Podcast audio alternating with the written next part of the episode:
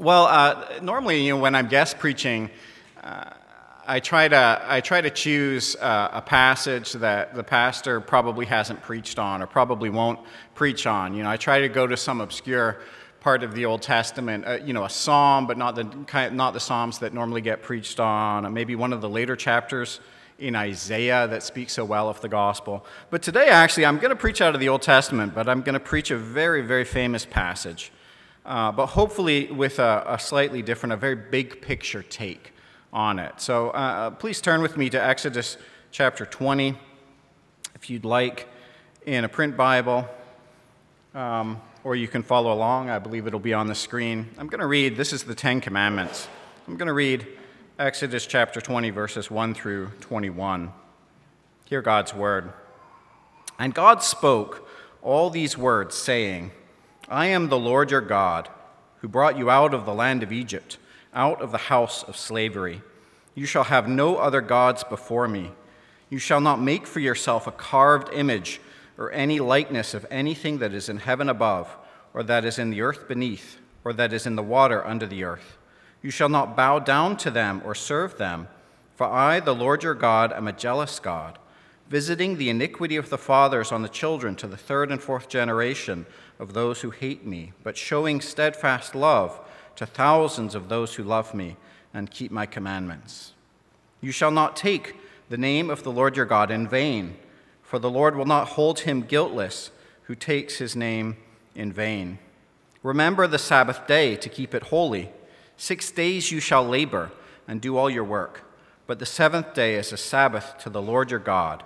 On it you shall not do any work, you or your son or your daughter, your male servant or your female servant or your livestock, or the sojourner who is within your gates. For in six days the Lord made heaven and earth, the sea and all that is in them and rested on the seventh day. Therefore, the Lord blessed the Sabbath day and made it holy. Honor your father and your mother, that your days may be long in the land that the Lord your God is giving you. You shall not murder. You shall not commit adultery. You shall not steal. You shall not bear false witness against your neighbor. You shall not covet your neighbor's house. You shall not covet your neighbor's wife, or his male servant, or his female servant, or his ox, or his donkey, or anything that is your neighbor's. Now, when all the people saw the thunder, and the flashes of lightning, and the sound of the trumpet, and the mountain smoking, the people were afraid and trembled, and they stood far off, and said to Moses, You speak to us, and we will listen, but do not let God speak to us, lest we die. Moses said to the people, Do not fear. For God has come to test you, that the fear of him may be before you, that you may not sin. And the people stood far off, while Moses drew near to the thick darkness where God was. Amen. This is God's word. Let me just pray. Heavenly Father, we thank you for this word. We pray that it would uh, be uh, made alive in our hearts by your Holy Spirit, that we might understand it rightly and live by it. We pray this in Jesus' name, amen. Well, so some time back, uh, uh, in uh, one of my uh, grad student Bible study, uh, grad student Bibles also include a lot of you know young professionals from the town, people who sort of fit into that that age group. And there, there, there was a woman who came. I don't even know who invited her, um, and she's since I mean she's since become a part of our church. And I think you know she was like coming back to church after a divorce. And, uh, and so she was com- coming out, you know, sitting there in, her, uh, in our living room. And, you know, I don't know that she'd been, I don't know how, how much she'd been in church in recent years. But, you know, I asked her, like, oh, when you read the Bible, I don't know how we got on this, but when you read the Bible, how does it make you feel? And, um, or what, what do you get out of it? Something like that. And you know, she said to me, makes me feel guilty. You know, you got that, that refreshing honesty of someone who's like not, you know, who's not trying to say the right church answer. It's like, how does the Bible make you feel? It makes me feel guilty. And um, uh, when we, that's very easy, right? When we come to the Bible, uh, we can come to it, and maybe our only response, I mean, maybe our response should be guilt, but our only response is guilt. And definitely, the Ten Commandments is one of these passages that you could easily take it that way uh, and just end there. I mean, you know, the people of Israel, this, uh, uh, like, how do they respond to, they hear God speaking these words to them directly. This is on Mount Sinai, right? They've come out of Egypt. They've been brought out, out of, out of slavery, and they're at Mount Sinai, and they're, they're, they're receiving the covenant with God, and God speaks to them directly, and they, they're afraid. They're afraid. Uh, and maybe that's our response too. And maybe, maybe we preach it even to ourselves when we think about the Ten Commandments. Uh, we do it in a way where it's um, the only outcome is uh, guilt. The only outcome is guilt. And uh, so I, w- I want to talk about uh, the Ten Commandments a little bit and think about it in the big picture. Because, you know, really, there's a lot that you could say about the Ten Commandments. Really, you know, if uh, you were doing a, uh, Pastor Tom was doing a sermon series on it, you, it needs to be at least 10 sermons. There's so much you could talk about. There's so much practical things. How do you deal with anger? How do you deal with temptation? Uh, how, how, do you deal with honesty? Uh, what, what, does it mean to uh, worship God? Uh, what does it mean to honor your parents? That's, for me in campus ministry, it's very practical. Like, do your parents have, you know, how much control do they have over who you choose to marry or you know if you if you want to be a, study art and they want you to study computer science you know how do you deal with those kinds of questions um, uh, images of jesus you know should we have images of jesus in our sunday school materials there's all sorts of stuff practical stuff high theology stuff out of the Ten Commandments. I mean, in fact, you know, the traditional way Christian theology was taught was, um, we recited this earlier, you, you did three things. You, you, you worked through the Apostles' Creed, and you worked through the Ten Commandments, and you worked through the Lord's Prayer. Now, this is the traditional way that Christian theology was taught. So many, uh, so many of the great uh, theological works cover those three things the Apostles' Creed, the Ten Commandments, and the Lord's Prayer. But uh, I'm not going to I'm not gonna try to do that with you this morning to break down everything that you could conceivably talk about. You know, are you allowed to tell white lies to have a surprise birthday party? If you ask my opinion, no. it goes wrong some of the time. May not go wrong 99 times out of 100, but when it goes wrong, you know, man, people are just as upset as if it was, if it was not a white lie. uh, I'm going to ignore that and focus instead on the big picture. And I want to make two points about the Ten Commandments. First, and bear with me here, I, I want to say the Ten Commandments is the most important passage in the Old Testament. The, the Ten Commandments is the most important passage in the Old Testament. And second, uh, second, the Ten Commandments is not the most important passage in the Old Testament. It is not the most important passage in the Old Testament. So, first, it, it is the most important passage. Let me start with that. And uh, it is the most important passage in the Old Testament. Why do I say that? Um, you know, I actually struggled with that as a kid. I mean, obviously, the Ten Commandments is a big deal. Often you're taught to memorize it, that's a good habit.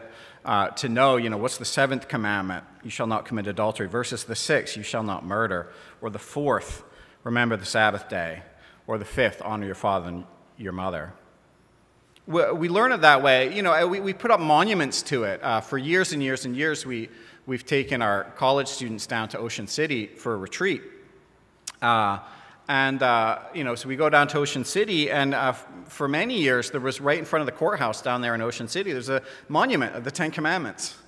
And then they were fighting over it in the courts. You know, there was an effort to try to push it off of public land. And one year, you know, we were driving into town and it had moved like across the street in front of a church right? A church had taken it. But, you know, we put the Ten Commandments on monuments. We go, uh, my, my, family and I, we were in Washington, D.C. Uh, last, last. They have Confucius there. They have Solon from Athens. They have some other famous lawgivers from history. But Moses is there with this passage. Uh, but I actually struggled with it because as a kid, it's like, why, why Exodus 20? Because they're competitors. They're competitors, even, even for this kind of passage that sums up God's law, how we're to worship Him, and how we're to love one another. And you know, you think of passages like Micah 6 8. You know, students, I minister to, to college students. Students will ask, like, oh, what's God's will for my life? And usually they mean, like, what job, what career does He want me to take? What individual does He want me to marry? They mean very, like, give me a step by step.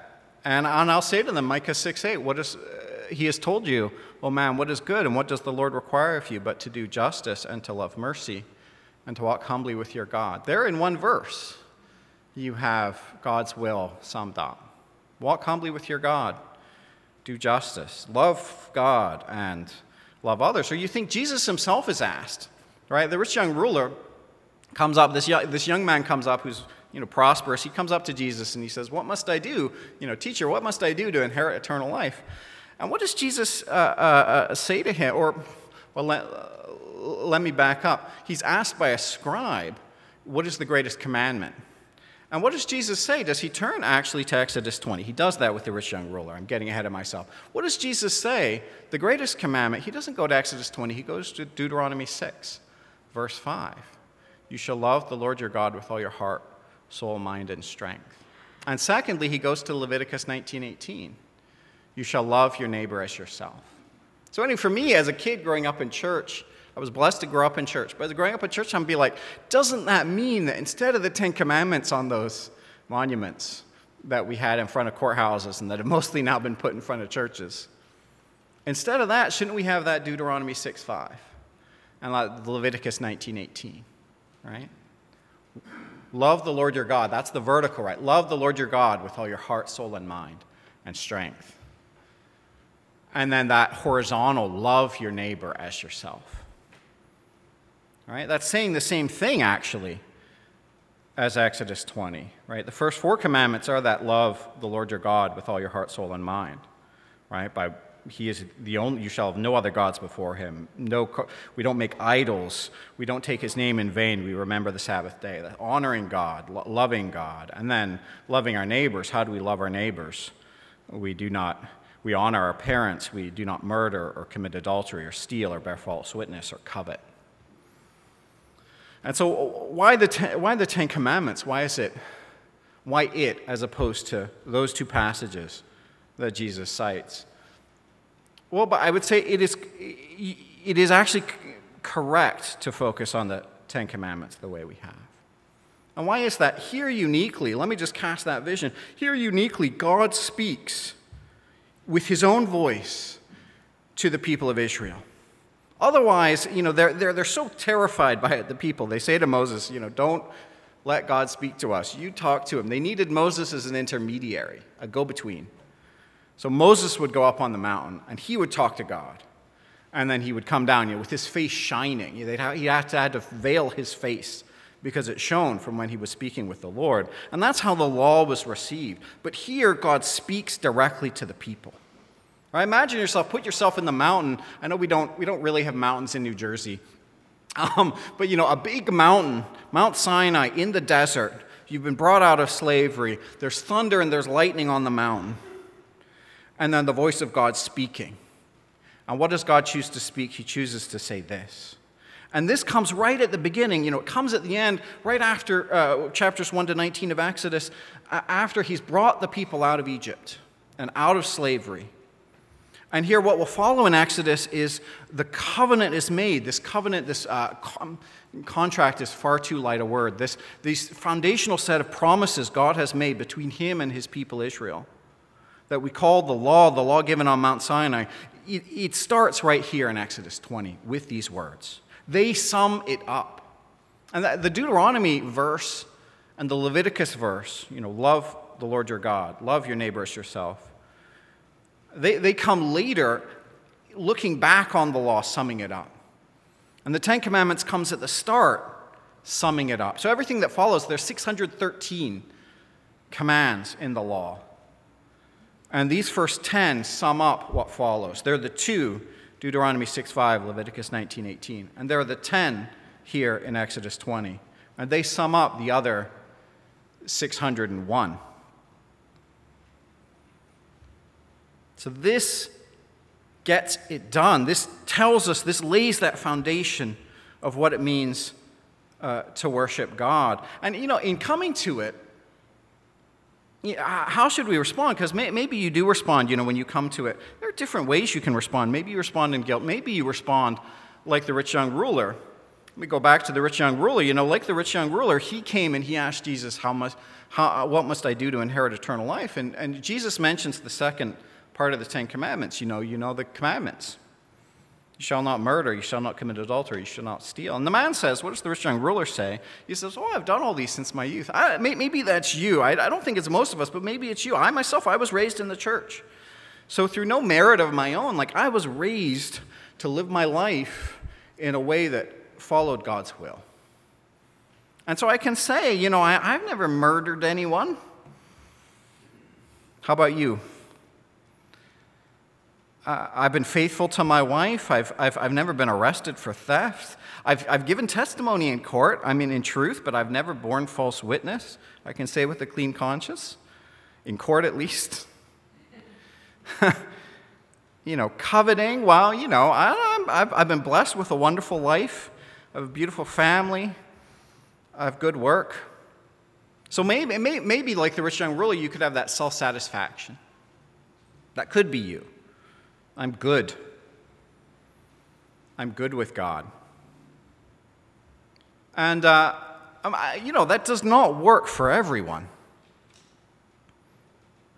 It does not work for everyone. I mean, you, you think of uh, this is like the, the, the, classic way. We have a group of students who do this. They do street evangelism. There's a particular uh, road where people go out to drink um, in Princeton, you know, students. So they're there at like, you know, midnight, 2 a.m., and they're having conversations about the gospel. And, you know, one way you're talking about our need for a Savior is going to the Ten Commandments. One way you can do it is to go to the Ten Commandments. And you ask people, well, have you ever lied? Uh, have you ever been angry in your heart? And so often it, it brings us uh, to that set of guilt. And for me, growing up in the church, I was taught well enough in the church that I knew when I came uh, to this passage, I knew that it was true. But the reality was, was that was a, it, was a hard truth. You know, when we come to this passage, what do we see? We see who God is. We see his character. Right? He is holy. He alone is God. His name is worthy of praise. His name is worthy of never using casually, never using as a swear word, never using lightly, never used lightly. He's worthy of worship because he is beautiful. Also, he is holy. Right? He is morally perfect. He is steadfast in his love. And you know, for me as a kid growing up in the church, you know, I, I, I wasn't able to have that self satisfied, even though I, in, a, in a superficial sense, I've kept these commandments from my youth, thanks to my parents. I knew I wasn't keeping them in my heart. Surely you know the same. And I saw how true it was, but I saw the gap between the reality of who God is and the reality of who I was. You know, I remember that when I was in middle school, I think really there was a, I mean, it's different for, for different people who grow up in the church, how you come to faith. You know, for my, for my older brother, it was just sort of a gradual process. For me, there was a particular day I was sitting in church in Sunday school, and, uh, and I remember just looking at the scripture. You know, so often I, just, I, just, I just felt that guilt. You know, I was like my friend who I, who I mentioned, who came to Bible study. I came to the Bible and it, I knew it was true. But what do you do with that truth? Because I, like the people of Israel, it just made me feel my own inadequacy. But I remember looking at the scripture and knowing that it was true. And what do I mean by that? I could see the beauty of God's truth, of his character. I could see the beauty. When we come to Exodus 20, we shouldn't just see a list of rules, we should see something that's very beautiful. God is holy. even if we are not, others really we want them to be holy as God is holy. Do you see the beauty of the Lord in the Ten Commandments? Do you see the beauty of the Lord? That He is worthy of worship. And that He calls us to be righteous as He is righteous.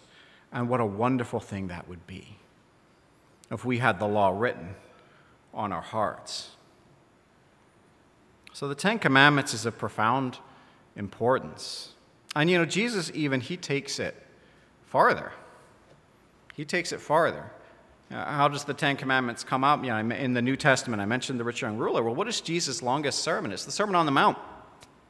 And what does he do? So in Matthew 5, 6, and 7, he goes up on a hill. This is very intentional imagery. As Moses was on a mountain, Jesus goes up on a raised place and he's preaching. And what does he say about the law? He said, I came not to abolish the law, Not one jot or tittle, not, not the smallest part of it will pass away. And he takes these commandments specifically, he takes, he takes you, you shall not murder, and he takes it to the level of our heart.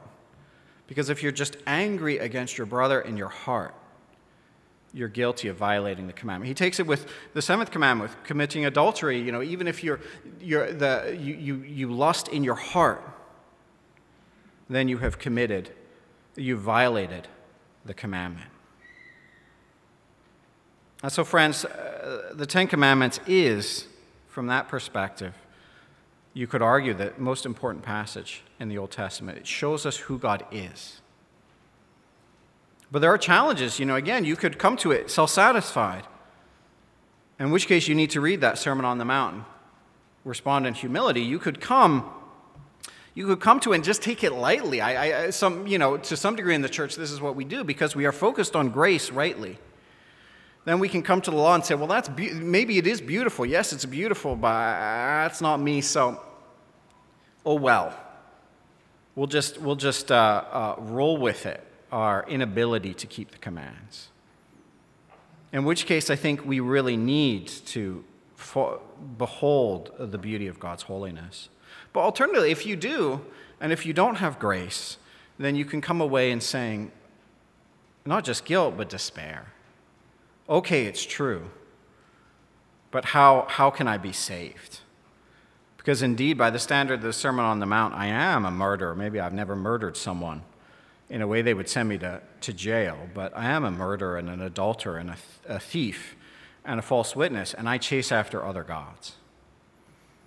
So that leads me to my second point, which is that the, the Ten Commandments is not, not the most important passage in the Old Testament. It's not. And here I want to talk about that, that, that big picture image. That big picture. You know, yesterday we, would come, come back from, we were on the beach down at Point Pleasant and uh, we'd come, come from the beach, and you know, I put on the, the Phillies game.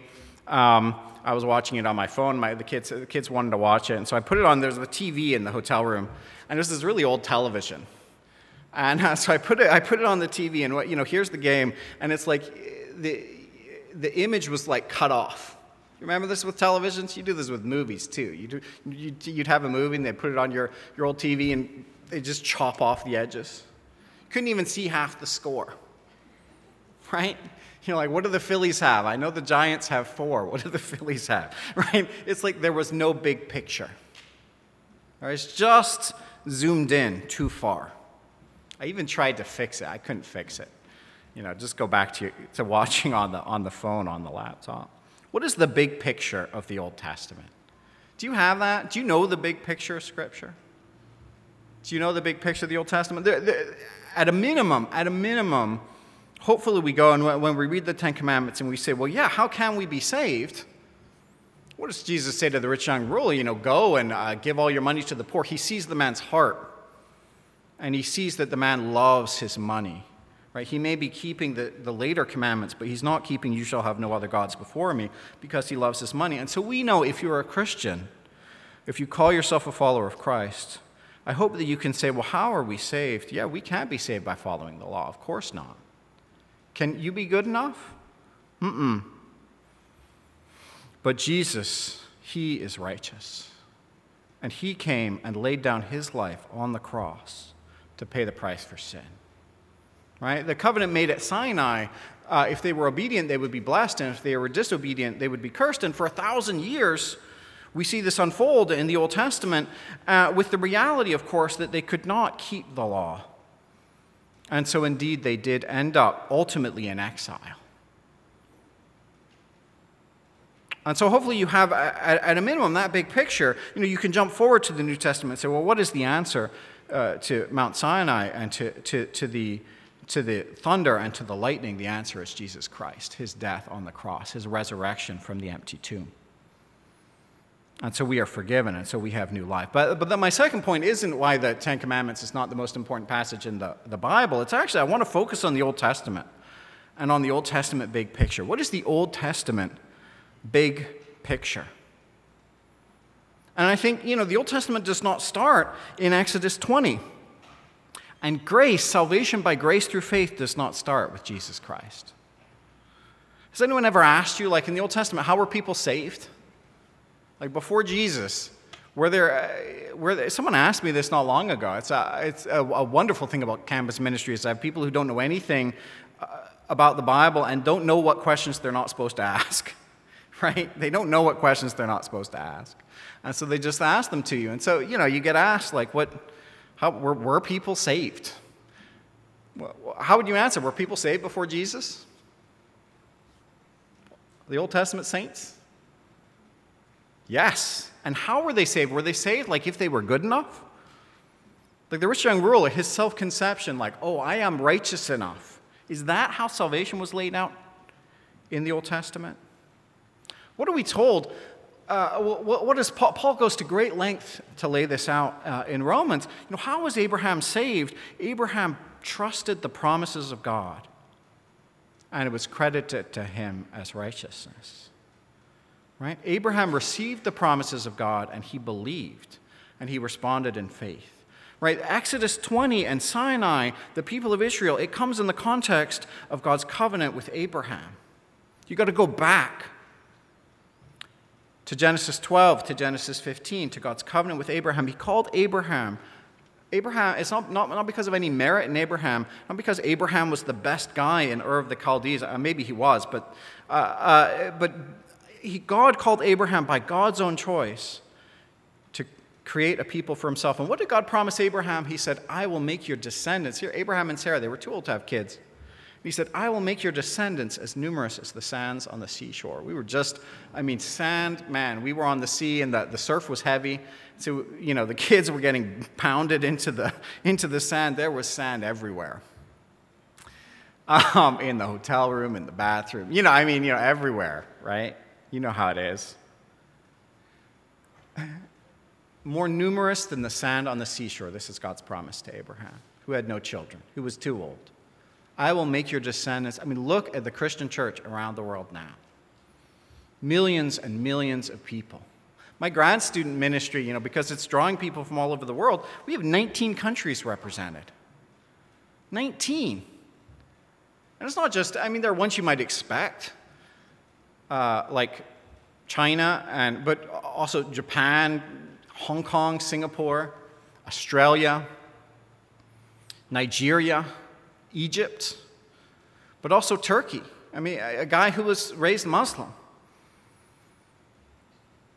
Also, countries like Finland and Germany and France, Brazil, many Brazilians, actually, lots of Christians in Brazil. The sands on the seashore, this is God's promise to Abraham. I will give you millions, hundreds of millions, billions of descendants who will know my name. This is God's promise. And it is a promise of his own choice, a, promise of grace. Don't read the Old Testament as if there is not grace in it. God has made his promises to Abraham. Before Abraham, he promised Eve right after the fall. And Adam and Eve are being kicked out. What was the promise to Eve? Her own, a child would come. The seed of the woman would crush the head of the serpent. Right there in Genesis 3, there's a promise of salvation. God will raise someone up. It comes after Exodus 20. You, you think of King David. What was God's covenant with King David? As part of that covenant of grace, his promise to David was, I will make your kingdom an everlasting kingdom. And the king who follows after you, he will reign forever. Of course, we can't keep the Ten Commandments. That's not something that was discovered in the time of Christ. Of course, we are not able to be righteous to earn our salvation. But God has always had a plan to save a people for himself freely. what did he say through the prophet Jeremiah? I will give a new covenant, and the law will be written on your hearts. The law will be written on your hearts. And so, even our, our Old Testament brethren, they saw this, they received this great truth of how to worship God and how to love one another. It is still truth. It is eternal truth now for us today. It has not been abolished, none of it has been taken away. And yet, it falls to us on who, who've received the fulfillment of the ages to proclaim Jesus Christ as that ultimate king in the line of David, as that seed of the woman, the child who was brought to crush the head of the serpent. It falls to us to know what it is to receive the Holy Spirit who writes the law on our hearts. And so, this is why I think it's crucial that we see that Exodus 20 is not the whole picture of the Old Testament. We should know it, memorize it, but we should be able to answer to others the big picture. God is saving a people for himself. He didn't start that with Jesus, he started it right after the fall. He had it planned from all eternity. Do you know what it is to see the beauty of God? Do you know what it is to understand God's grace? I was, you know, some years back, we had a, a professor um, who was visiting uh, at Princeton. He was a fellow in one of the programs. Um, he's actually a seminary professor down at Southern Seminary. Wilsey, John Wilsey is his name. And, you know, he'd been in Texas, he'd been at uh, Southwestern Baptist uh, Theological Seminary down in Dallas. And when he was down there, he did, a, um, he did prison ministry. And uh, what did you know prison ministry look like? Specifically, he was doing theological education. He was a seminary professor. He was doing theological education for prisoners. And uh, what kind of prisoners? Specifically, they were training up uh, men for ordination uh, to be ministers within the prison system, and specifically within maximum security. They were, you know, here you have you. They had a whole group of men who were sentenced to, to life in prison without parole, and so they were raising some of them up to be preachers. And why, were they in prison? Life sentences without parole. Like, what do you have to do? What crime do you have to co- commit to get a life sentence without parole? You have to commit murder. Not even just any murder, you need to commit murder in some particularly bad way. So his whole flock, right, his whole class, imagine this, your seminary professor, his whole class, instead of being good little Christians who, you know, kept the commandments from their youth, it was a group of men who were murderers right? Self confessed murderers, admitted murderers, bad murderers, but saved by grace. And he was raising them up to go through the prison system in Texas to preach the word. That was going to be their calling then. They weren't going to get out. Their mission field was clear. Fellow prisoners, and you know, it's like I believe in salvation by grace alone, but it's funny, you know, when you hear that, you're like, oh, it's a little shocking. Because I just assume, you know, church is for, for like good people. It's church for, I mean, you look like really nice people, I must say. Clean up nice. It's a beautiful church, it's a beautiful town.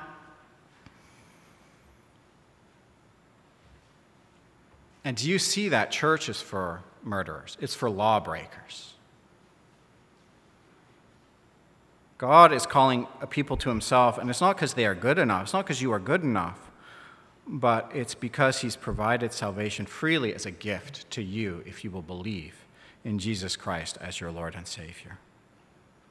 And yes, we do not stop there. If we love Jesus, if we say, Yes, I know what I've been saved from, we don't stop there and say, Okay, well, I'm just going to continue on living however. No, it puts on our hearts a debt of love. The Spirit writes on our hearts this law.